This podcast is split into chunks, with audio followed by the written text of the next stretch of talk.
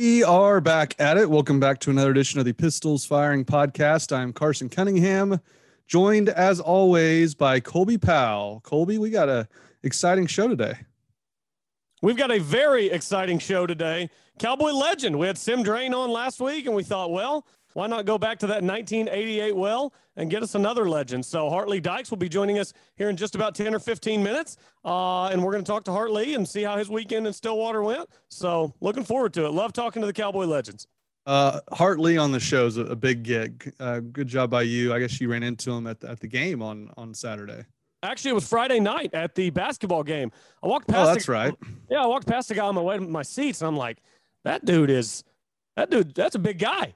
And uh, then they put him up on the jumbotron. I'm like, that's Hart Lee. He's sitting like four rows behind me. So walked up, introduced myself. Uh, he was awesome. Couldn't have been nicer, and seemed like he was enjoying himself in Stillwater. And he was out there uh, Saturday for a lot of that stuff when they were honoring Barry as well. So it was good to see Hart Lee back in Stillwater and getting some love from the Cowboy faithful. Well, that's fantastic. Great job by you. And I, I can't wait to talk to Hart Lee about just any and everything, his weekend, playing with Barry, and perhaps maybe he'll be up in the Ring of Honor soon. So we'll, we'll talk to him in just a few minutes. But first, Colby, the latest uh, CFP rankings are out. I did not watch the show because I fully expected uh, OSU to not move up a whole lot. That's what happened. A lot of the same teams are still in front of them. What was kind of your your takeaway from from Tuesday night? Yeah, I mean, for starters, I mean, number one, I don't ever watch the show. It's garbage, and the editor who lets it go on the air is garbage. Um, it, it's made for TV. It really, when he sat up there, because I did see on Twitter that the guy who runs it, whatever, the guy who goes on TV and, and explains what they're pu- supposedly thinking, said he actually said that if you remove the head for head, head to head with Michigan and Michigan State, that Michigan is better in all of the statistical categories. And I'm like, these two resumes are almost indistinguishable. The one big difference is that they actually played each other and one team beat the other, and that team's ranked behind the other one, both with one loss. Makes no sense to me. Uh, the Notre Dame thing is pure helmet logo. That's the only thing that it could possibly be is helmet logo. It's the only reason they're ahead of Oklahoma State. Oklahoma State has better opponents in front of them with OU in a Big 12 championship game. So you would think they would be able to leapfrog uh, Notre Dame when the time comes. But I mean, Oklahoma State at nine is just, it's pretty egregious, but I'm trying not to get too worked up about it because I understand those Big Ten teams all have to play each other. That's going to work itself out. Oklahoma State sh- should hop Notre Dame if they win out. Cincinnati's kind of a wild card. I think Oregon probably loses again. Try not to get too worked up about it with three weeks left, but it just seems like the logic that they use to come to these rankings is uh, very flawed and extremely inconsistent. How's Ohio State not ahead of Oregon? Because I mean, Um, if if, if head to head doesn't matter, which Right. Michigan and Michigan State it doesn't. Ohio State's Yeah. been far more impressive than Oregon has. So they they're they're contradicting themselves just on on those two teams right there. Yeah, they are. It, it's if you're going to use head to head for Oregon over Ohio State, because that's the only possible reason you could have Oregon over Ohio State as the head to head. Why doesn't that apply to Michigan, Michigan State? I I can't answer that question. Maybe it's road versus home. I don't know. Um, but that's another just inconsistency and a logical flaw in their rankings. Now, again, that'll work itself out. But I mean, does it should it have to work itself out? Is it not okay to get it right after week 10? Like, it's not okay to have a, a list after week 10 that we're all like, yep, they got that right. Same thing after week 11 and 12 and after the conference title games. I guess we, I guess that's too much to ask for. I think every year they get it wrong every week until the end, and then most years I think the top four are, are correct. Uh, so hopefully that's the case this year. Imagine if any other team in that top 10 was playing defense at the level of Oklahoma State. They would be lauded by Joey Galloway. They would be lauded by Kirk Herbstreit. They would be losing their minds at how great this defense is. But it's Oklahoma State, and the talking points ah they're they're playing good defense and they're they're running the ball and they're they're winning and cool. That's pretty much the narrative coming out of out of Bristol on this show, and that that just blows me away, and it just further proves the helmet logo metric. If Ohio State was playing this level of defense, they would be number two. With I mean, it's just it's it's asinine, but there are no reasons to be concerned because if as long as OSU wins out, I think they're going to be in good shape because Adam McClintock, who is at CFB Professor on Twitter, he's kind of developed the model for the college football playoff, and his his model is extremely accurate. and he's pretty high on OSU. He he, he puts them at he, he goes through all the rankings that were released and he, he goes to OSU at number nine. He says their their strength of schedule is 43. They have three quality wins. They have one top 25 win. Their game control metric is 15.8, which is which is better than a lot of teams in front of them. He says the Go Pokes modeled at eight. So this is right where they land according to the process that's been in place for eight years. If they continue to win, they'll continue to rise. Strength of schedule is good. Game control is fair, and they have multiple quality wins. Good shape. So he thinks they're in good shape, and I do too. So that that that's why I'm not getting too worked up about it because the Big Ten is going to cannibalize themselves. And if OSU wins out and wins a Big 12 title over either Baylor or Oklahoma, I think they're in. Now, whether they're going to be four, three, two, that a lot, a lot to be determined there. But I think they're going to be okay. Yeah, and you wouldn't want to be four because four is light it's either going to be Georgia or Alabama. So you don't want to be four. Of course, if it's Alabama at one, then that means they beat Georgia in the SEC title game, which means Georgia's probably two or three.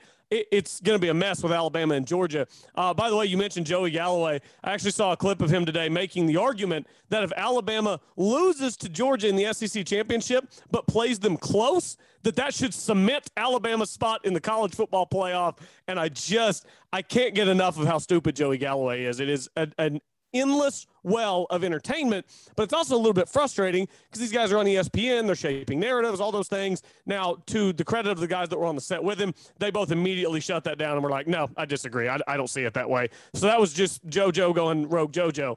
Um, I do think Oklahoma State will be fine if they win out. Now, w- what's a better win? in the Big 12 championship game, assuming Oklahoma State gets to the Big 12 championship game, because that is not set in stone. There are two two more football games that have to be played. But assuming Oklahoma State gets to the Big 12 championship game and assuming Oklahoma State wins the next two weeks, what would be a better win on December 4th? Would it be winning a second week in a row against a two loss at that point Oklahoma team, uh, assuming they beat Iowa State? Or would it be another win against a two loss Baylor team that would likely at that point be ranked higher in the standings than Oklahoma, but they wouldn't have the same helmet logo attraction that Oklahoma has? Which of, which of those do you think would be a better win in the eyes of the committee? No, it's a good question. I mean, my, my first instinct is to just scream Oklahoma because of the helmet logo, and they would be, they would still have one loss going into Bedlam. You win that game, they would have two losses. You give them a third loss you'd also give Baylor a third loss. I, I think it has to be Oklahoma just because the respect that, that's there. But people nationwide are pretty down on OU the way they've played all year, and obviously their most recent loss. Baylor is ahead of Oklahoma currently in the standings by a spot, but I, I think it has to be Oklahoma. Even though I, I, I I'm tempted to say Baylor. What do you think? I boy, that's tough because if you beat Oklahoma in Bedlam in two weeks, then that's going to knock them down even a little bit further. Assuming Baylor wins the last two weeks, I mean, helmet logo favors heavily toward Oklahoma, but if they're fading that much, I mean, we're looking at an OU team right now that's nine and one, and they could easily, easily be six and four. This is just it's it's the most flawed OU team that we've seen in a long time. And for three weeks against the worst defenses in the conference, Caleb Williams was being talked about as winning the Heisman, only playing half a season, and now we're, we're people are talking about, you know, don't even know who the quarterback is down there. There's all these stupid LSU rumors that I don't give any any cadence to it all. Um, but I, I'm I would lean Baylor, I think, because I think Baylor right now, this Baylor team, after what we just saw four days ago in Waco, I think they're more respected than Oklahoma is just this season. So I, I think I would lean Baylor, assuming they don't lose between now and then. The the multiple losses back to back weeks would just send them way further down than what than what Baylor would be after perhaps losing to OSU. So you're you might be right. Um, speaking of Joey Galloway, real quick, remember when he picked Baylor to win the Big 12 and they didn't win a single game in the conference? They won like not only did they not the win a year. game, they lost to I believe it was UTSA and Liberty. Is that right? Yeah, I think they won one game that year. Total. Yeah, yeah. Shout out to Joey Galloway, man. It shows a, you the, the guy doesn't the guy doesn't do his research. He doesn't do his job. He just shows up and talks. It's it's it's clear as day. That there's no other example you need than that. It's clear he just shows up and talks. I think Herbstreit obviously does his research. I think Jesse Palmer actually does his research too, but JoJo's a big liability. All right, we're, we're gonna get to our guests here pretty quick, but first, you want to hear my dream scenario for the playoff, Colby? Yeah, hit me. Dream scenario: Georgia one, Oklahoma State two, oh, Cincinnati three, Notre Dame four. Oh, You're probably thinking, how did we get to that? Well, I, Oregon yes, lo- that's exactly what I'm thinking. Oregon loses. Bama gets housed by Georgia by three or four touchdowns. Big Ten eats itself alive in mediocrity, culminating with Ohio State losing to Wisconsin in the Big Ten title game. We get we get Cincinnati as Oklahoma State does. Perennially overrated Notre Dame could be number three instead of Cincinnati, considering they don't care about head to head. Either way, you get Cincy or Notre Dame. Then Oklahoma State gets a shot at Stetson Bennett the fourth at quarterback and the best defense I've seen in the past decade. But to me, that's a dream scenario. Does that do anything for you? That's beyond a dream scenario. That's Oklahoma State and Cincinnati in the first round of the college football playoff is what dreams are made of. I think Oklahoma State would match up incredibly well with Cincinnati. Uh, look, I think Georgia is just an absolute monster this year. The, the bits and pieces of their games I've been able to watch, they are just so physically dominant. You just stack those recruiting classes on top of each other, and that stuff matters when they're recruiting in the top three. And they've had some number one classes over the last several years. I mean, they've got guys on the defensive line that are just mountains of human beings. You can't move these guys, and they're athletic, they're quick, they're fast, they're they're fundamentally sound. I Georgia is. A, a, monster this year. Uh, I love that scenario, though. That would be another situation in which Notre Dame gets absolutely embarrassed in the playoff, which I'm tired of watching Notre Dame get embarrassed in the playoff, but whatever. I get it. They're Notre Dame. They're going to get in just because they're Notre Dame and they don't play anybody and they're not in a conference. Um, so I would like to see Georgia get housed, or I would like to see Notre Dame get housed by Georgia. And I would love to see that Oklahoma State Cincinnati matchup because I think Oklahoma State is the better of those two teams. Uh, that's a dream scenario. That's a scenario where I could realistically see Oklahoma State not only getting to the playoff but winning a game. So if you're talking, what's what's the dream? Yeah, I think that's probably the dream because I think the more likely scenario, if Oklahoma State does get in, now let, us talk realism. If Oklahoma State does get in, I think more than likely they get in at four and have to play either Georgia or Alabama in the first round. And Georgia and Alabama have some athletes across the board that Oklahoma State might not be real familiar with. So I don't know that I totally love those matchups, but hey, I'll take a playoff appearance. And once you get on the field, you never know. These games aren't played on paper. I mean, you can't you can't complain about getting housed by Georgia in the national championship game, can you? I mean, you got to the big dance. Yeah, shoot, no. I mean, even I mean, even just getting to the playoff for a school like Oklahoma State would be a, a major accomplishment. It really would. And I, I know some people are going to misinterpret that and say, "Oh, you're just okay with them going and losing in the playoff." It's not what I said. I'm just saying, getting to the playoff is a huge accomplishment. Whenever it's only a 14 playoff for all of college football, that's that's a big deal. Uh, yeah, it's massive, especially considering it's it's amazing we're even discussing this, Colby, after the first two games of the year. And you know, I thought Matt Emilian, friend of the pod, been on the pod a few times, had a great tweet. He said, oh, I'm just paraphrasing, I don't have it pulled up, but he said, you know, after two games, I was way, way, way down on this team. Now they're his favorite team since the 2011 team to watch. And I thought that really encapsulated kind of the, the journey this season has been. I mean, the first two games, I was ready to move on from Mike Gundy.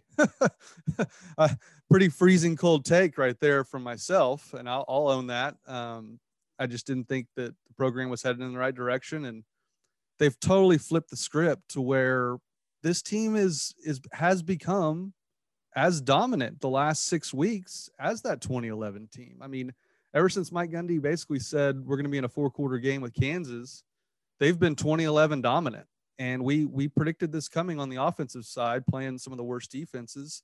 They still have some of the worst defenses left on the schedule. I think the best defense they'll play is Oklahoma, and they're sixth in the Big 12.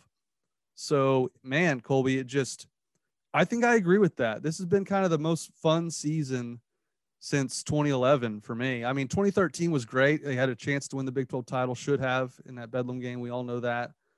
Um, but that that season was was was pretty much a roller coaster too, with all the quarterback changes that started the year between Chelf and Walsh and back and forth.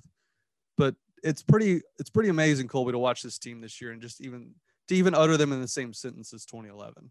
Yeah, probably is the most fun season since 2011, and it's because you look at it and it's funny how the most fun seasons are the ones where you're good on both sides of the ball. You know, first few weeks of the season, injuries, things were not good offensively. We were incredibly down on the offense with good reason. The offense has really stepped its game up over the last month of the season. And it's just complemented what is, in my mind, clearly the second best defense in the country. Maybe, maybe Wisconsin, you could maybe go there. Um, but man, Oklahoma State is just so, so good on that side of the ball. In 2011, Oklahoma State had the absolute best offense in the country with a really good complementary defense that was forcing almost four turnovers a game. And this year, Oklahoma State has the elite defense, and the offense is complementary. It's complementary football. The offense holds on to the ball, they run the ball, they beat the other team up physically, and it, it really is complementary football. And I don't think that that gets enough credit. I don't know if you saw today, the Doak Walker semifinalist award came out and Jaylen Warren's not on it. Breece Hall's on it. Jaylen Warren's not on it. I, I was, um, I don't know if I should say shocked because at this point, Oklahoma State and um, its its athletes not getting the respect that they deserve nationally is, is fairly commonplace. But to see Breece Hall on that list and not see Jalen Warren on it, I was pretty surprised because I think Warren's the better back and has had the better season of the two. I think it just illustrates people aren't watching Oklahoma State football nationally. It goes back to the helmet logo. I mean, they just look at the national rushing stats, and Warren's down there. What did I say he was last pod? Like 16th, somewhere around there. He's got a thousand yards, 10 rushing touchdowns. But if you just watch the games, he is the lifeblood of the offense. He is the reason they this this team has one loss this year. I mean, more than any player on the entire team, I would say if you want to put the weight of one player on the entire team for this team having one loss, I think it's Jaylen Warren. When you go back to how poorly they ran the football to start the year, he didn't do it by himself. Obviously, the offensive line's played well. Spencer Sanders has really played well the last few weeks, and we all know what the defense has done as a whole. But if you're just talking about MVP of the team, it's Jaylen Warren. And this is a team that has every bit, every chance in the world to make it to a college football playoff. So just just for me, that's that's why we are where we are with with the individual awards. And I, I hope that I hope the same doesn't happen for Malcolm Rodriguez. You know, he's a Butkus semifinalist, and I, I just hope that doesn't happen to to Malcolm Rodriguez because Jim Knowles is also on the on the finalist list or the semifinalist list for the Broyles Award given the nation's top assistant. So a lot of the teams getting the credit they deserve, but I, I did see that and that, that was thoroughly disappointing. Yeah, I thought so too. And like you mentioned with with Malcolm Rodriguez, I hope the same thing for Jim Knowles with the Broyles Award. Uh, I mean that that got posted the other day. There's a really good chance it goes to the defensive coordinator at Georgia, and I could totally understand it going to him. That is a historically good defense. That's a historically good defense with all of the best athletes in the country at a school that has been very good on that side of the ball, that has been elite on that side of the ball. It uh, it's a lot tougher for Jim Knowles to turn heads. And I, I, still think that not enough people have really taken note and recognized what Oklahoma State is doing. I mean, when two weeks ago we've got Kirk Herbstreit on ESPN saying that they're the ninth best defense in the country because that's where they rank in scoring. I mean, come on, that's that's a joke. Last week against TCU, that should have been 63 to three. I mean, TCU scored seven points uh, on the second third stringers when they came in, and then they get seven on a scoop and score on some miscommunication between Ethan Bullock uh, and I believe it was Dominic Richardson. It, it's just this defense is so much better than they get credit for, and so is Jim Knowles. So I hope that he gets a serious look for that Broyles Award because uh, obviously might have a little bias, but I think he deserves it. Absolutely, and I think I think he's getting the proper amount of credit, and I think he's going to get a proper amount of a, a raise this this off season. That's for sure the job he's done. Um, while we're talking about the defense, Colby, uh, I thought Caden McFarland had a really good tweet about just the overall age of the defense. And this is something that I hadn't really thought of when you think about all like the super seniors they have due to COVID, due to red shirts. And they have a bunch of grown ass men on this defense for Oklahoma State. I mean, it, you just go down the line. I mean, Malcolm Rodriguez is a super senior. Uh, here, here's the tweet from Caden McFarland, friend of the show. Uh, notable offensive defensive players age 21 and up. Rodriguez is 22. Devin Harper, Colby Harvell Peel, Bernard Converse, Jason Taylor the second, and uh, and Brock Martin. Or sorry, those Devin Harper, Colby Harvell Peel, Bernard Converse, Jason Taylor the second are 23. Brock Martin's 22, McAllister's 22, Lacy's 22, Christian Holmes is 24. Antwine's 24. Harper's 24. Evers is 23. Sterling's 23. Those are ages of NFL players. And that's what they got on the defense. And it's it's kind of a unique situation with the COVID rule and, and all that stuff, Colby. But I don't think that's nothing when you have that much experience on a defense. No, it's not nothing. I think it's a big time something. It's so much uh, easier, I would imagine, for Jim Knowles to get 21, 2, 3, 4 year olds in the right place and get them to do what's right. I mean, it's a lot easier to do that than it is with 18 and 19 year olds. 18 and 19 year olds come in, they're green, they're raw. They are, are learning coverages at that high of a level. They're learning um, defensive concepts at that high of a level. These guys have been there and done that. Like you said, these are adults. These are grown men. Um, these are guys. I mean, all these guys are 24. Lamar Jackson's 24. That's that's the, the reference point there. So, uh, Carson, give me just one second here. Hart Lee's calling me, so I think there might have been some confusion. Let me let me take this. I'll hop right back on. All right, we've got him on with us now, joining us on the Pistols Firing podcast, one of the all-time Oklahoma State legends, Hart Lee Dykes. Hart Lee, we appreciate taking appreciate you taking some time. How you doing tonight? I'm doing great. And uh, it's an honor to be on here, man, and uh, look forward to talking about Cowboy football. Yeah, man, it was uh, this last weekend was unbelievable. You and I met Friday night at Gallagher-Iba's. You were in town for the whole weekend. Just take us kind of through your weekend. Uh, what all did you do, and how special was it to be a part well, of? What was a, a, pretty cool weekend in Stillwater. Well, it was a great weekend. I, I had the opportunity to come in Friday, and uh, I've kind of developed a relationship with Coach B, and uh, I told him I would be in town on Friday and I wanted to come and check him out and, and watch the game. And of course, my wife loves Stillwater. Uh, so we made a trip out of it. We arrived there Friday, uh, got in town, went over to Joe's, of course, got something to eat.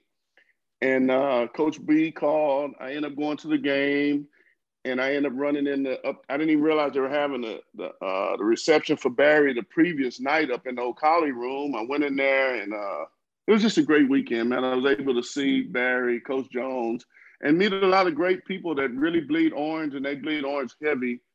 And uh, I just enjoyed the moment. And uh, then Saturday, you know, was the unveiling of the statue. And, and the coincidental thing about it is my wife, like I said, she loves the whole aura of cowboy football, game day leading up to the game.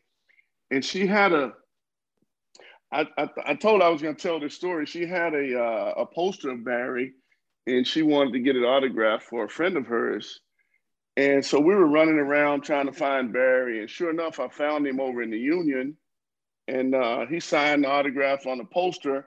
Well, lo and behold, I was going to talk to Coach Gundy, and uh, when Mike walks out, he tells me, "Hey, man, come on and get in the walk with me and walk, you know, during the walk, and we can talk or whatever." And and normally when I'm in town, I usually go to the Union and I, I meet up with Mike and I walk into the stadium with him and we kind of catch up. That's what we've been doing, you know, last couple years when I, I came to town. And lo and behold, my wife had this huge poster and she didn't want to get in the walk. So I began walking with Mike and, and we got near the stadium and I realized, I said, man, my wife's going to get lost in this crowd.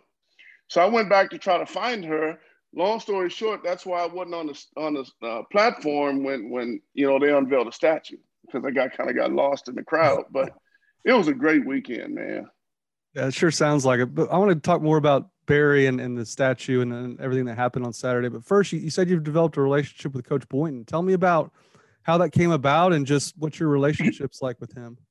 You know, I was I was in town and uh at the Baylor game and I was up in the suites, and, and, of course, it was during the halftime. I think I was walking around talking to people, and uh, I saw Justin Blackmon, and I hadn't seen Justin in years. And we began talking. We're talking in the, in the, in the uh, I guess outside of the suites, whatever you call the club level, I guess. And we were just conversating and catching up. And uh, Coach Boynton walked by, and I we introduced ourselves to him, and and he just began to pour in us and talked to us about, you know, OSU and how he loved it. And, and of course, I told him I was watching him from afar last year with Cade, and he did a great job with it. And uh, he gave me his cell phone number, told me if I ever was in town and, you know, needed anything or, you know, just wanted to converse or talk, to give him a call. And I used the number and I called him uh, that Monday. I think it was a Monday when we played. We were, we were. They had a game and I wasn't even aware of the first, I think it was the first or second game they played uh, last week. And I texted him, not knowing that it was it was a game that night. I texted him about 6:30. I think the game started at seven. and I said I'd be in town, you know, and and lo and behold, he responded to the text about 9:30 that night, which blew my mind. I said, man, this guy's the head coach, you know, and but he's just so easy to talk to. And uh we just and, and once I got in town, you know, we kept going back and forth, back and forth. When would I be? When would I arrive? And uh, he just made me feel really special, man. Yeah, Coach Boynton, his approval rating at Oklahoma State and in Stillwater is just absolutely through the roof. Uh, everybody loves him because he seems like he just does everything the right way. So let's go back to Saturday a little bit. I mean, Mike Gundy, Barry Sanders, these are your running mates from the 80s at Oklahoma State. I mean, you guys were the triplets before the triplets. You look at that 1988 season, what the three of you accomplished. Uh, Barry setting all the records, and, you and Coach Gundy doing more than your fair share in the passing game. What was it like to be back with those guys and just kind of reminisce about that special season? Well, you know, the, the thing about it, it was so interesting is, is, is I told Coach Jones, I talked to Coach Jones this morning on the phone, and I and, I the, the story I was telling you earlier, how I got lost in the crowd coming in, and, and my whole intention of going and, and what I wanted to do was I wanted to to get a picture with Mike, myself, and Barry because the triplets hadn't been together in 30 plus years on the same stage, which I thought would have been an interesting portrait, but it didn't happen. But uh, when I look back, I still had a, a great time. Uh, that 88 season was a, a, season that it just seemed like we hit everything on the right. We were just running and and and, and uh, the only I guess the only part I, I am really disappointed we we didn't get it done by beating Oklahoma.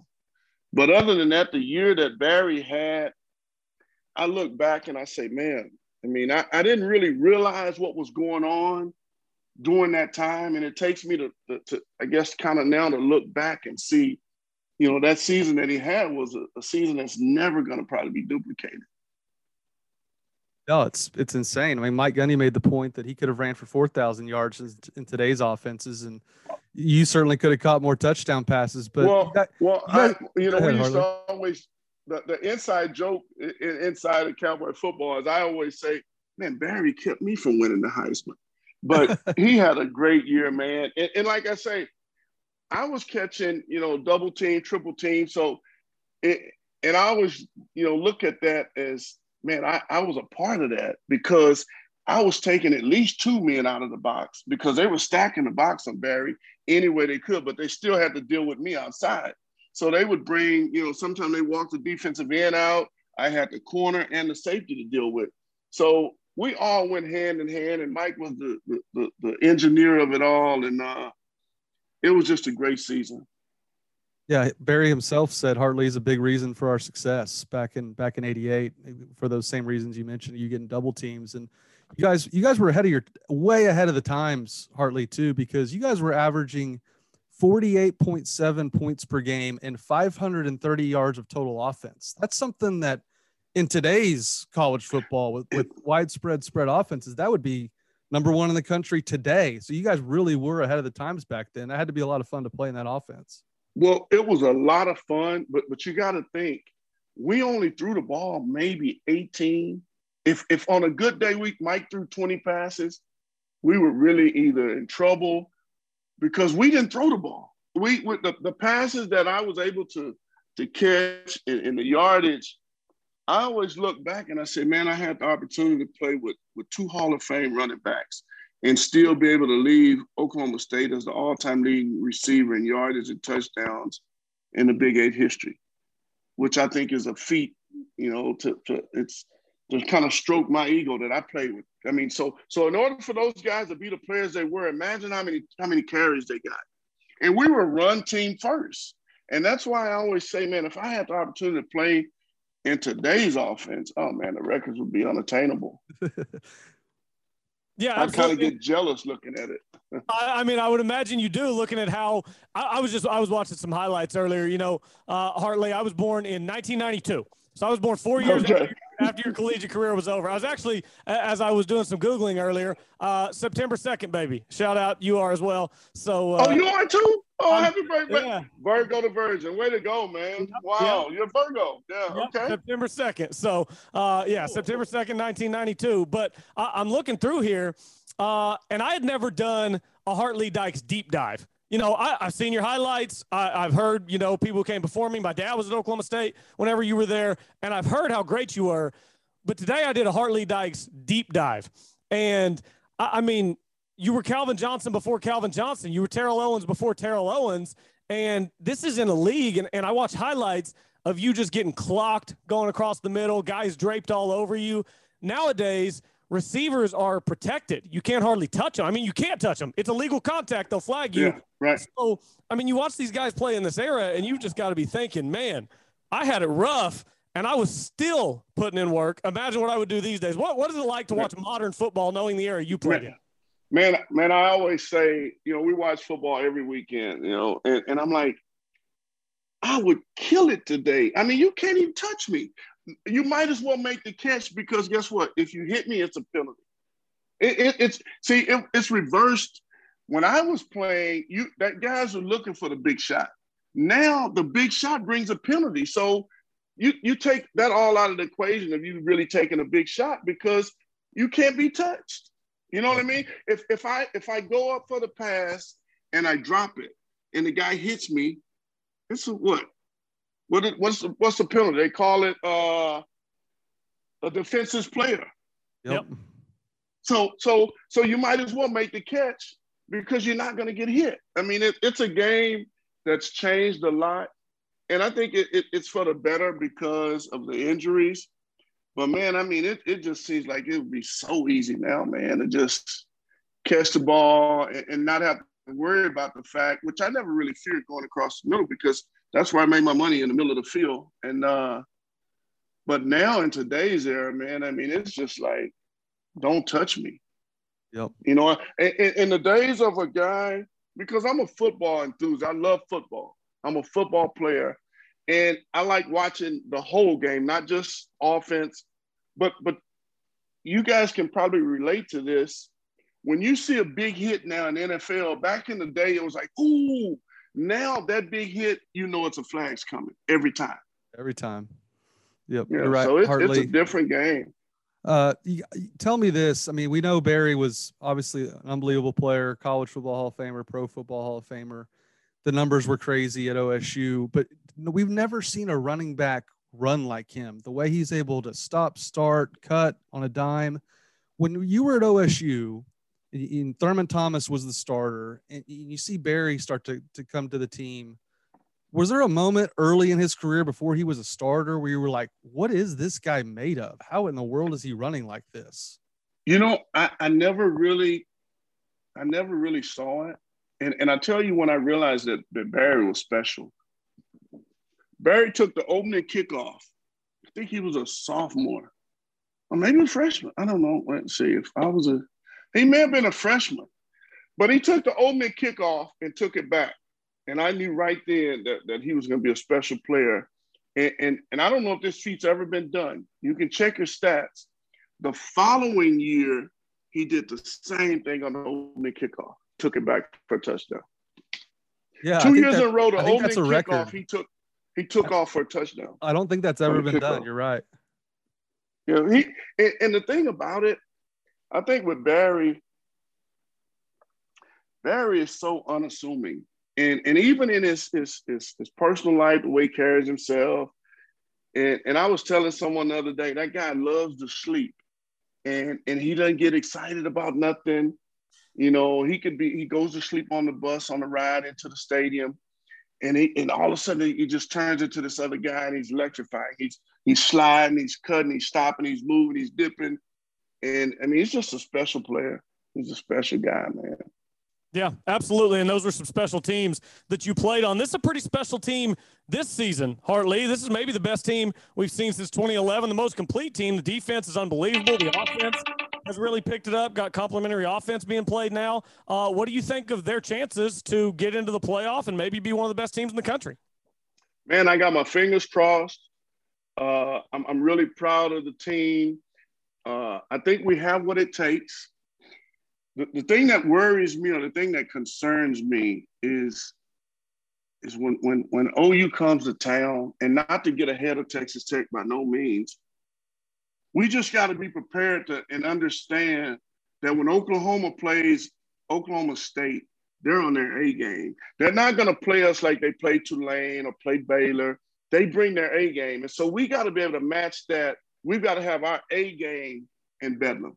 And not to get up, once again, let's not get past Texas Tech, but this team, the defense is, is, is a defense I hadn't seen at OSU in years that, that can, can, can go out and contain the offense and keep the game in, in, within reach for us if we're in a trailing position or if we get the lead, they can go out and play good defense and sound defense and don't give up the big plays.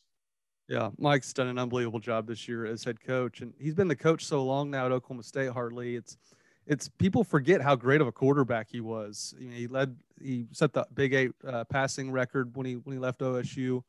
What was it like playing with Mike? We we all look kind of all of us that watch OSU football nowadays. We know him as the head coach and the figurehead and, and all those things. But what was he like as, as, a quarterback? He seemed to have a lot of moxie uh, as a QB. And, and see, that's that, that's the part that I like because I know Mike better than anybody. And and and I remember when Mike was inserted into the lineup, and, and a lot of people frowned at it, and and and they questioned was he ready to be the starting quarterback. And I took Mike under my wings, and I said, "Let's go."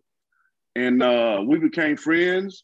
He was a uh, he took over the lock initially there were rufflings about him being inserted, but he he withstood the test. He went out, competed, played hard, and uh, he became the leader. And Mike can blend in anywhere, and it's it's amazing that now here we are, 30 years outside of college, and and when I see Mike, our relationship is still the same as it was 30 years ago. His demeanor with me is the same guy that was in the locker room. Now, his demeanor with the, the outside world or the, the, as a coach, he of course he, he, he he's portrayed different, but he hadn't changed much to me in, in the 30 years that that I've known him. And I keep saying 30 years, and I may be way off, but uh, he was the guy, and he had some spunk with him. Uh, it was so funny. One one time I was going through some old tapes, and Thurman Thurman got hit in the back of the end zone. We're playing Kansas State, and a guy took a cheap shot at Thurman. And uh, of course, I went over to defend Thurman. I threw a couple jabs, and, and I see Mike come in with his feet and he kicks at the guy. And we fell out laughing about it. But no, he had, he had, he was a player and he protected his teammates. Yeah, he was incredible. And I would imagine one of these days down the line when he's done coaching, that Ring of Honor in Boone Pickens Stadium, we're going to see more and more names go up there. And I would imagine Mike Gundy's is going to be in there when he's done coaching. I would also imagine at some point your name is going to be up there as they've unveiled Thurman last year, Barry this year. Is that something that you have thought about? And if and when that day comes, how special will that be? Man, I tell you what, I, I told my wife it's it's so funny you told me to ask me this question this morning at about four o'clock in the morning. I was thinking about the, the trip that we just had in Stillwater, and, and I told my wife that would be the cap on my life for my name to be up in that ring of honor, it would mean the world to me. Because everything that we've been through, I bled orange. I, I, I, I hurt when we lose. I cheer when we win. I'm all OSU. And that would mean the world to me to be recognized up in that ring of honor. Well, I think it's going to happen, Hart Lee. I mean, I, I really man, do. I'm praying. I'm praying it does, and I hope the right people believe it because you know, one of the things I like doing when I come to Stillwater is I, I find the more elderly people and I go up to them and I, I, I reach my hand out and I say, I'm Hart Lee Dykes. And, and, and if I said I reached out to 40 people, everybody was amazed that it was me and they couldn't believe it. And they began to tell me stories about them watching me play. So apparently I did something right, man. You definitely did. And it's so cool that they're they're starting to do this and, and recognize more former players because you guys really built the program into what it's become today. Without you and Barry and Thurman and all the guys that came before you and after you, it it wouldn't be possible. And Hart Lee, I'm a I'm a huge uniform guy. You were probably the original uniform swag guy in history. You, wore, first off, you, did, hey, you must have did a deep dive, man, because you're pulling up some stuff on me. I'm not as young as Colby. I mean, I was born in '84, so I was I was a little young okay. when you were playing, okay. but I certainly remember. And obviously, first off, number 11's just an awesome number for a receiver. That was a little ahead of its time. Most people were still wearing numbers in the '80s back then. But you had the extra accent of the towel with your number on it. The one I'm seeing says "I'm gone" on it. Is, Did you Mhm. switch up the what was on the towel? Oh yeah, oh yeah. I got. tell me I- how I that came I'm- about. Okay, so so how this came about? I was in the. Uh, I was walking, and I told I told Mike Gundy. Matter of fact, I just read this article. So Coach Gundy, I mean, it was Mike back then, and, and Pat Coach Jones. I said, "Hey man, I, I want to wear this towel. Do you too much?" And of course, I wore black shoes when everybody wore white shoes. Uh, and so they said, "No, it fits you." So I started every week. I would go to Dupree Sports, and the guy in there would print a towel. I started with, I think I'm gone. Then I had another one. that It had see you. Then another one said bye bye. Another one said too late. So every week I would have a different saying on these towels on the back. And then all of a sudden the Big Eight came out and they they said I couldn't wear the towels anymore. So the towels were banned. That's Uh. that's what happened to them. Ugh. Because of you? Yeah. Well, I was the only one wearing towels that had sayings on them. So if you go to- back and look, I was the only one wearing towels that had sayings on them, and they banned it. Matter of fact, a a guy in the O'Colly wrote an article about it, about, about the Big Eight banning those towels that I couldn't wear them anymore. So after that, I began to wear a towel with just a heart on it. That's Very pretty nice. swag. That's pretty swagged out too.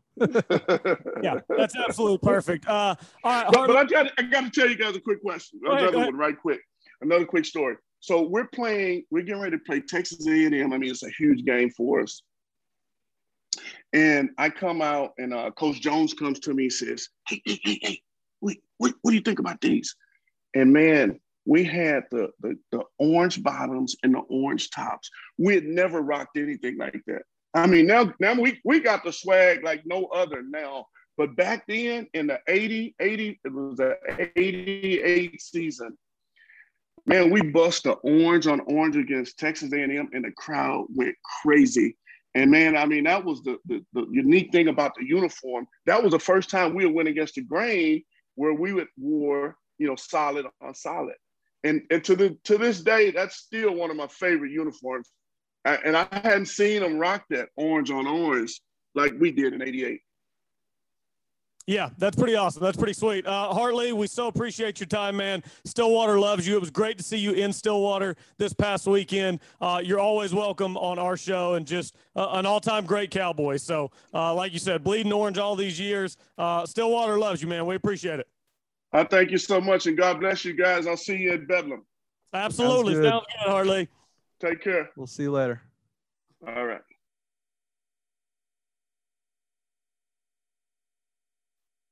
Lee Hart Lee Dykes, Dykes, man. absolute legend. What what a what a guy. Just an awesome guy. He uh he was having some technical difficulties, but we got him connected. And man, I'm glad we did. Great storyteller too, Hart Lee Yeah. Dykes. It's I could have You I could have listened to about 10 more stories. yeah, it's, Next time we just we just need to turn the mic on and just let him go. Yeah, it's you know, you read about all this stuff with, with Hart Lee and uh he was so great in his time at Oklahoma State. There obviously with some off the field stuff going on, but I mean, he's one of the all-time legends, one of the all-time greats at Oklahoma State. And I really think, I mean, he goes to the New England Patriots his rookie season. He leads the team in receiving. I don't know if a lot of people know exactly what he went through injury-wise. Fractured his right kneecap two years in a row, and then the very next year tore his left ACL. I mean, knee injuries probably robbed this guy of being maybe one of the all-time greats at that level too. So uh, it's a shame that injuries took that away from him. But uh, great guy, great player, and I absolutely believe that one day his name will be in the Ring of Honor up beside those others at Boone Pickens Stadium, and he deserves it. Yeah, I want to ask you about who you think will go in, and I I totally forgot. I did. I don't remember the the kneecap back to back injuries. I remember the ACL being kind of the re. That's kind of what's listed at that ended his career, but I had forgotten or didn't remember the the the kneecaps. So yeah, that's just he was so ahead of his time. I thought you made a great comparison with with the Calvin Johnson, the Terrell Owens. He was such a physical freak at wide receiver that we hadn't seen before, and and all the old timers will tell you that and just like just like Hart Lee himself said it. He was playing offenses today, he would be Calvin Johnson. He would be Justin Blackmon. He would be dominating to an incredible level because he also brought up great points about the how much they ran the football. And he, he had 1,400 yards receiving in 1988 when they only threw it 18, 20 times a game, like he said. and so that that tells you just what a player he was. And, and for me, Colby, it, what stood out to me is just how much he loves Oklahoma State, him and his wife. I mean, that that's what it's all about. And that's why it's so important to recognize these old players. You, you could just hear how much it, it, it, it warmed Hart Lee's heart, no pun intended, just to talk to OSU fans and shake their hand and, and do the walk with Mike Gundy. How cool was that story? And oh, uh, just, I loved hearing all that about how much he still loves Oklahoma State.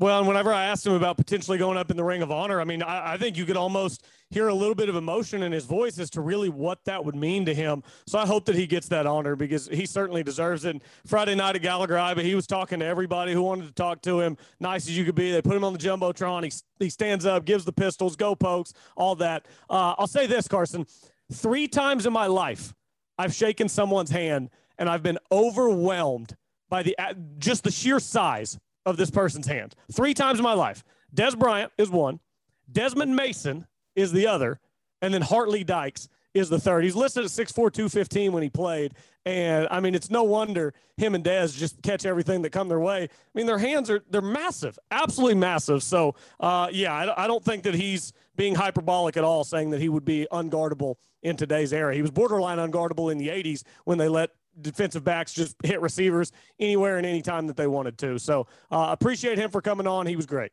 Yeah, that's fantastic. That's three Cowboys Cowboy royalty there you've shaken hands with. That's pretty great. I mean, I think Dez had to have like I think they had to make like a special glove size for Dez. His hands were so freakishly large. So that Oh, I shook Dez's no, hands. Well, I, I was like 13 years old whenever I shook hands with Dez. It was some fan thing, and to this day, I remember it. To this day, I remember it. I worked with Desmond Mason for a couple years, uh, so that was a little bit different than meeting Hart Lee on Friday. But yeah, from 13 years old when I met Dez Bryant, I still remember shaking his hand and thinking, "Dear God, I'm a very small human being."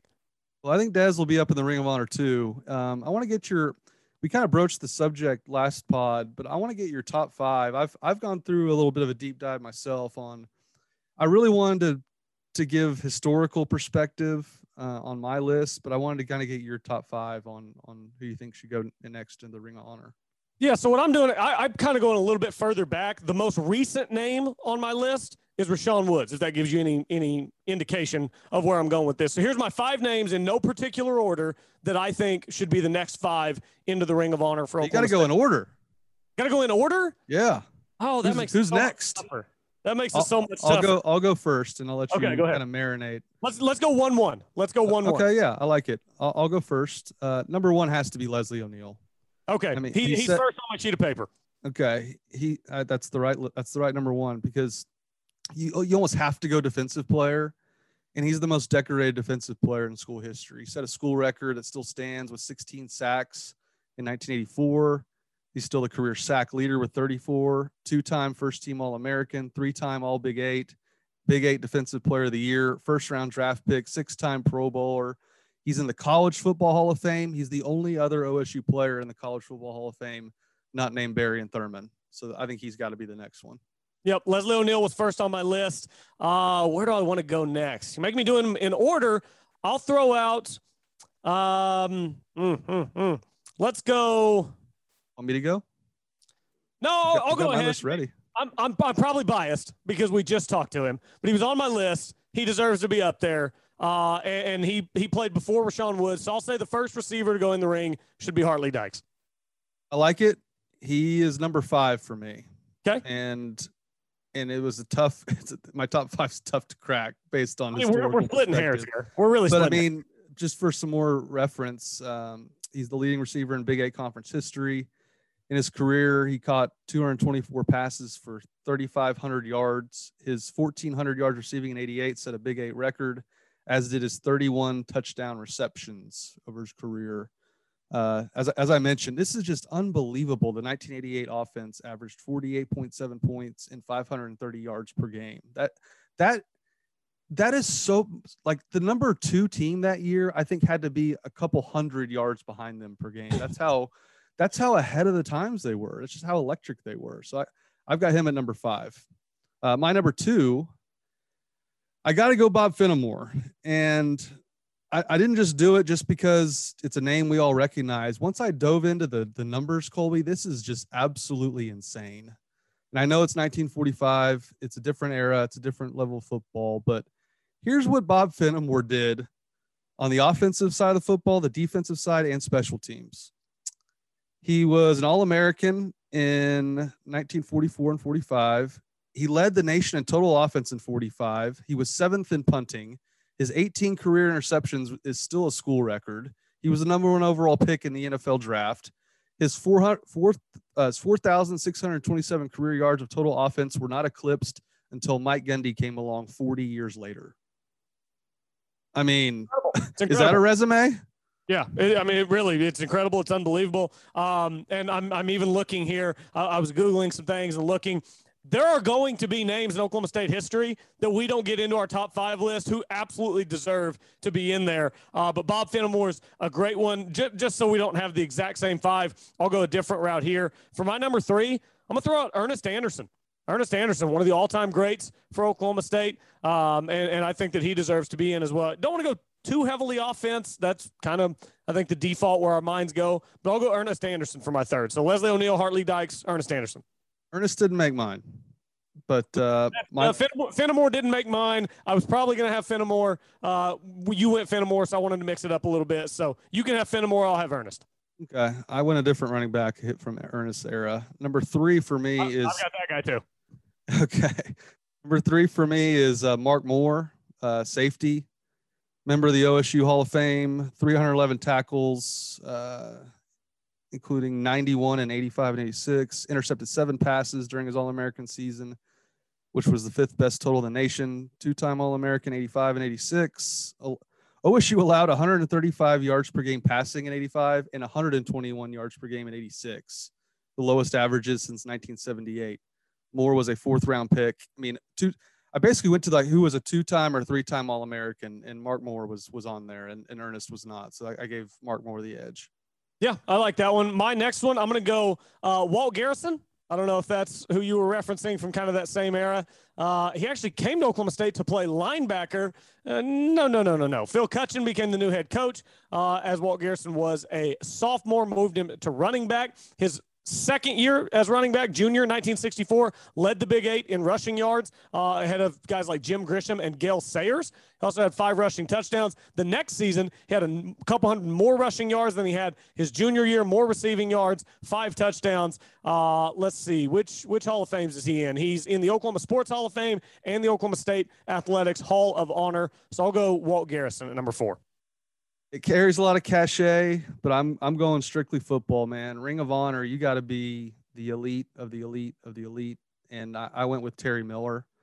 Only three running backs in Big Eight history, only three, rushed for 4,000 yards during their careers. They're named Mike Rozier, College Football Hall of Famer from Nebraska, and Thurman Thomas, you may have heard of, also a College Football Hall of Famer. The third is Terry Miller and he was a two-time All-American. I mean, I, I think that resume is really hard to beat, and that's the reason he's in the top five for me.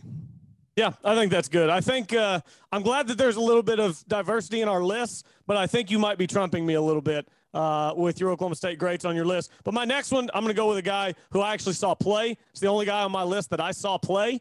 Uh, Rashaun Woods was special, special, special at Oklahoma State. Uh, the things that he did in the era that he did it, um, it, it, was big time. The 16 13 catch, the Rashaun still open. It's just one of the all time greats uh, at Oklahoma State. And just, you, you, just can't meet a nicer guy either. I, I, I've, haven't spent a lot of time with Rashaun. I worked with Donovan for a few years, so met and talked to Rashaun a few times. Just an unbelievable guy. So uh, I'll throw Rashaun in at five. Yep, I've gotten to know Rashaun over the years too. It's a, it's a good list by you. Uh, he was actually number one on my honorable mentions. You want to hear my honorable mentions real quick? Uh, absolutely. Yeah, because yeah. five is Hart Lee. So yeah, let's get your. Yeah. I got Rashaun. I think he's he's next, and I had him basically sixth. And these are just two guys that I think are kind of off the radar that I think warrant consideration. How about Quinn Sharp? Not a name you would expect being a kicker and punter, but how about this? One of only two players ever, ever in the history of the sport to be a first team All American punter and a first team All American kicker. He led the nation in touchbacks on kickoffs each of his four seasons, set an NCAA se- single season record for points scored by a kicker in 2012, and led all active players in 2012 with a 45.9 career yard yards per punt average. I mean, I know it's not the, the most position with the most uh, cachet, as as the word I used earlier, but that's an all-time all-time resume at, at a certain position. Yeah, that's that's pretty incredible. It's I hate hate hate for Quinn Sharp that the one particular official who was standing underneath the right upright in Ames uh, on this day 10 years ago decided that that field goal was wide right because I, I hate that that is such a big part of what OSU fans remember him for because it shouldn't be because he was so so good. He was so so good at Oklahoma State and he did it all. He was the Swiss Army knife of kickers. Uh, that's a really good one. And this is just my personal. This is a guy that I haven't heard it mentioned once, so that's why we want really wanted to bring him up. Of course, you can go Dez and Weeden and all the names we mentioned on the last pod. Those those speak for themselves, and I think those guys from the modern era, their time will come in due time once we get to some of the older players. This is a guy that I think deserves to be in there. It's R.W. McQuarters, and good one. His resume isn't up there with these guys because he was a three te- he was a three time first team All Big Twelve member, two times as a DB, once as a punt returner, but he was never an All American, and he doesn't have the stats that would suggest, you know, when you're trying to make a case for someone. But you just go back and anyone that watched that 97 team, 96, 95 when he was there, he was Deion Sanders. He played receiver, he played defensive back, he returned punts, he returned kicks. He was our prime time. And he ended up winning a Super Bowl with the with the New York Giants. He was a first round draft pick, which says a lot too about the resumes. And I just wanted to give RW some love because I didn't mention him on the last pod and I felt bad about it. Yeah, RW absolutely deserves the love. Uh, Booker T's finest, right? RW. Yep, Booker T. Yeah, Booker T guy. A lot of lot of great athletes uh, have come through Booker T. So RW very deserving. I mean, there's so many names that we didn't get to. Uh, I mean, Darrent Williams, may he rest in peace, could probably make his way up there. Kevin Williams uh, on the defensive line can make his way up there. Weeden and Blackmon, we talked about. Dez Bryant, uh, some of these guys. Where, where do you put? I mean, it's a Ring of Honor you only have so much space. Number one, you've got a lot of guys. Um, I mean, some of those guys that played with Rashaun, Tatum Bell, Josh Fields. It's uh, it's hard to know where to draw the line between this is a great a great cowboy in Oklahoma State football history, and this guy deserves to, to belong in the Ring of Honor because it's hard for me to sit here and say that an all-time great cowboy doesn't deserve to be in there. But I also recognize at some point you have to draw the line. Yeah, I don't know what the line is. That's I don't that's, either. That's a tough question because yeah, you just start going through it. And there's a lot of guys that deserve to be up there, even guys we haven't mentioned yet. So I, I don't know, but all I know is I cannot wait for when Dez goes in to see him walk out to the 50 and throw up the X, and watch 60,000 people do it too. I, I, want that so bad. I can't wait for that moment. And, and oh my gosh, for him to for him to take off the the number one jersey and have an NCAA sucks T-shirt underneath would be great as well. That'd be awesome. But uh, Colby, we got to get to the uh, picks for the game. And uh, of course, you mentioned an important anniversary. But first, let's hear from Chris's University Spirit. Let's hear from Chris's University Spirit, your one stop cowboy shop. Be sure to shop at chrisuniversityspirit.com. We appreciate them sponsoring the pod. Maybe they can print some. Uh, some towels for for Brennan Presley and, and Tay Martin on on Saturday, Colby. Oh, that'd be pretty sweet. So that'd be pretty sweet. I'm gone. Can't guard me. All that good stuff. Of course, they'd probably shut it down again. No fun. Yeah, can't, no can't fun. have any fun. Thanks, Big Eight. I want to blame yeah. Bob Bowlesby for that in retrospect. he wasn't even around back then. Yeah, it was Bowlesby's fault. Uh, how you feeling about Tech? I mean, it's the ultimate trap game, night game in Lubbock, all those things. How are you feeling about it? I am feeling weirdly great, confident. Don't think it's going to be close. Think it's going to be unwatchable in the fourth quarter. I it's an identical scenario to what Oklahoma State just faced. The only difference, you're on the road instead of being at home. But I mean, TCU a couple of weeks ago, big emotional win against Baylor after their coach gets let go. First week with a new quarterback that you don't have film on. The, the defense is surprised by that. You just, everything goes right. You win at the end in emotional fashion. What happened for Tech last week against Iowa State? Big emotional week. You, you've got the old coach out, new coach in, new quarterback. You don't have film on him. You know, everything's going so right. Iowa State comes back. You win on a big emotional 62 yard field goal. I think they might still be drunk in Lubbock from what took place on Saturday against Iowa State. And I think that the fact that TCU lost the week before Oklahoma State it was a good thing. It, it, makes it to where you can tell these guys, hey, you can't overlook them. They might not be as good as you are, but they're good enough to beat you if you don't bring it. And it's the same thing with Texas Tech. They're not as good as you are, but they're good enough to beat you if you don't bring it. I think Oklahoma State's going to bring it. We talked about how many guys on that defense uh, are just about as old as you and I are. It, it's it's crazy how veteran this team is. I trust them. I believe in them to go handle business against an inferior opponent. I've got it 41 to 13. 31 13, another dominant win. I mean, I'm confident. I'm oddly confident too. I mean, I not even oddly. I'm just I'm very confident, and I picked TCU to play it close. I mean, at some point, Colby, I, I kind of expect OSU to be in another tight ball game again. But you're right. I mean, it's now four straight weeks that they're getting a team coming off a big emotional game and a win. I mean, I'm, I'm calling the Kansas game against OU a win for them. That's what it felt like at the time. So it really is, even though it's a bit of a trap game, it is a good spot to catch Tech coming off of that. And as despite all those factors, you know, I was talking to my dad a couple days ago, and he was like, "Man, I just I don't I don't like Lubbock. I, I don't I don't like that. I don't like night games at Lubbock." I'm like, "Dad, you realize they've won eight of nine there, and they lost the most recent one when Sanders had like nine turnovers, right?" He's like, "Yeah, but I, I just don't I don't like it." I think this is going to be like the 2011 game when they won what 66 to six. That's when the, the, incredible meme of the fan just looking exhausted in the stands went up. By the way, the whole Lubbock at night is a tough place to play thing. Total myth. You know when the last time Texas Tech won a conference game at home at night was? It's 2016. It's been half a decade since they've won a conference game at home at night, and somehow they have this reputation of you don't want to go to Lubbock at night. Hell yeah, you do. Everybody wins in Lubbock at night, except Texas Tech. Mike Leach ain't walking through that door, and I, I, totally with you. I think their win against Iowa State, I, I believe, was their first home win of the year. Does oh. that tell you anything? I mean, that's just that's kind of what the, the shambles they've been in, and who knows what's going on with Iowa State. I, that's that doesn't make any sense. It's amazing that Iowa State and Texas Tech have the same record. That's that's just insane. Iowa State's done OSU no favors with the way they've they've collapsed against West Virginia and Texas Tech. So I'm not picking 66 to six. I'm picking.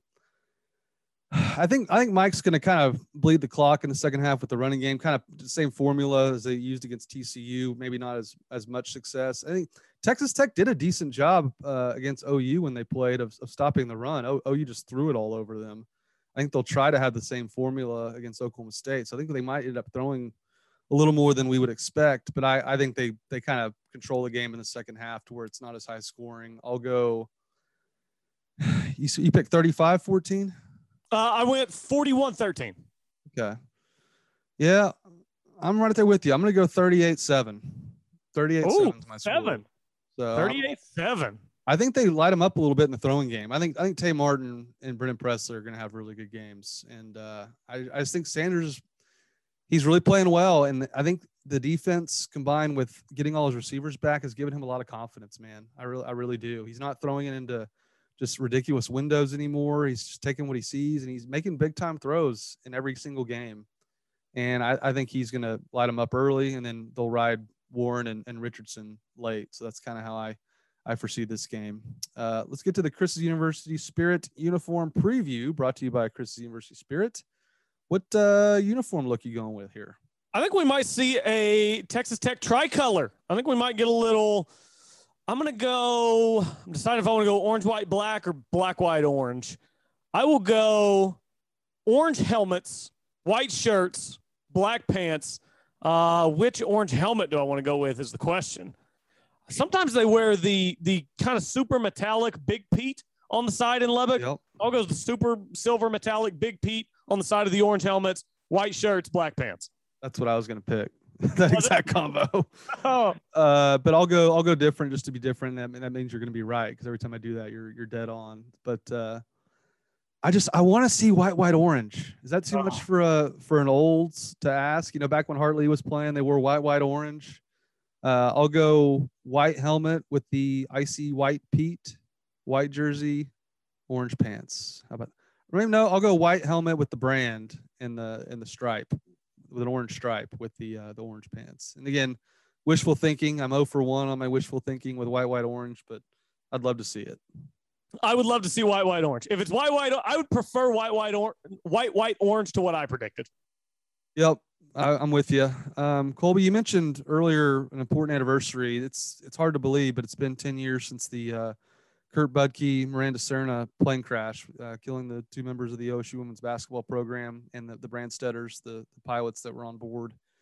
10 years ago, man, I was I was woken up to a phone call from my then sports director, Bob Erzig at Channel 5. I was supposed to go to Iowa State um, that day, I believe, to uh, go cover Oklahoma State, Iowa State. And got that call and I couldn't believe what I was hearing. I was like, not again, not another plane crash. You got to be kidding. This can't be real. And instead of um, going to the game, I went to Stillwater and covered just another horrific tragedy in, in Stillwater. And uh, we all know what happened that night in the football game, but that that took a, a clear back seat to just the tragedy that occurred. Yeah, it did. It was that was my freshman year at Oklahoma State. First semester, I woke up to some text messages. Um, you know, did you see the news? And I, I, no, I, what news? And I turned the TV on, and uh, I mean, there it is. It's it's another plane crash. It was. It, it's hard to describe the feel the the family feeling in Stillwater and at Oklahoma State when you're there.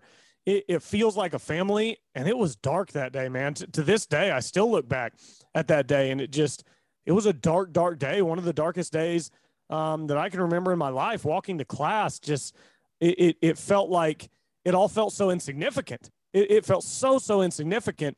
Uh, and I guess, so I'm, I'm looking here. I believe the, the plane crash actually happened the day before the football game. The plane crash was on Thursday, the 17th. Yep. Football, football game took place Friday, the 18th. But the emotions were, were still there and it was all still so raw. And it, it really, you know, the best team in school history loses that game the next day, which, I mean, even that felt insignificant to the loss of life. Miranda Serna and Kurt Budke, like you mentioned, it was it was a dark, dark day in, in Stillwater, Oklahoma. It's been amazing to see how uh, everybody rallied after that. Um, everything that, that Coach Littell did and has done, it, it's just amazing. And, and being part of the Oklahoma State family is something that's very special. It's something that I value. You know, we talked to Hart Lee earlier. It's something clearly that he values. I know you do as well. It's it's special. And when something like that happens, it's it's heartbreaking and it's hard. And it's hard to believe it's been 10 years, man. So to those families, um, I, I, know every day I'm sure is hard, but um, it, it's all love from the Oklahoma State family. It's all love. Yep. Um, the first person I ever interviewed at my first TV job at Channel 4 in Oklahoma City was Kurt Budke. Wow. And I was using this old piece of crap beta camera that didn't work about half the time, and of course it malfunctioned. And I, I ran over to like the journalism building to see if it, the engineers could help me out. So I was I was late getting to the interview, and Kurt could not have been nicer. And me being a young reporter, I asked a dumbass question because at the time the women's basketball team had so much momentum, even more so than, than Sean Sutton's team at the time had to where I think they were doing like a double header. And I tried to ask something along the lines of like, what's it like to be kind of the the main event? I can't remember how I phrased it, but I was kind of going for that angle. And, and he he kind of stopped me dead in my tracks and was like, he he kind of blew off the question, was like, that's ridiculous. He kind of he scoffed at it, blew it off, and, and answered it professionally. And uh and I after the interview was over, I was just you know, I'm just sweating at this point. I'm just like, I just screwed up my first ever interview and it's Kurt Budke and I look like an idiot. And he, he could not have been cooler or nicer about it, even though he appeared upset. And when I asked him about it, he was so great to deal with. Countless stories have been posted throughout Twitter today in the anniversary of just how nice of a guy Kurt Budke was. And that's, that's what stands out about him. And he really, when he got to OSU, man, OSU women's basketball was a dead program. They went oh that was that was their big mantra. They went from 0 and 16 in the Big 12 to the Sweet 16 under him, and that's a hell of a legacy. And he was taken from us uh, far too soon. Yeah, he was. It was a, a tragic, tragic event. Um, uh, another one for Oklahoma State, like you said, it, it was another one, and it was hard. Um, but Oklahoma State family, we, we get through all of it, and like I said, just just to those families, I, I can't imagine how how difficult it's all been, and to see it all play out in public, um, you know, turn TVs on, you see it. I just, I can't even imagine what they went through and still go through uh, every single day without their loved ones. But um, yeah, just much, much love to those families from from you and me and from the entire Oklahoma State family. Yep, and one quick shout out too. I want to give a shout out to Travis Ford. Uh, he's he still wears the orange ribbon. He still wear, wears the number four pin in honor of Kurt Budke. I know they were close at OSU, and it's been amazing to see Travis as as poorly as things ended in Stillwater. He still does that. Uh, you know, he rocked the orange blazer uh, for Kurt as well, and uh, I think that's really cool. And I think it tells you a lot about Travis Ford, who I I had my differences with him, uh, both dealing with him in the media and, and obviously covering OSU hoops. But that's a that takes a big person to get over bitterness on, on a previous stop in, in their careers because I've had some of those in my in my career that I'm still bitter about. But uh, I think that says a lot about Travis. So I wanted to get that out there too. So Colby, enjoy the game uh, on Saturday.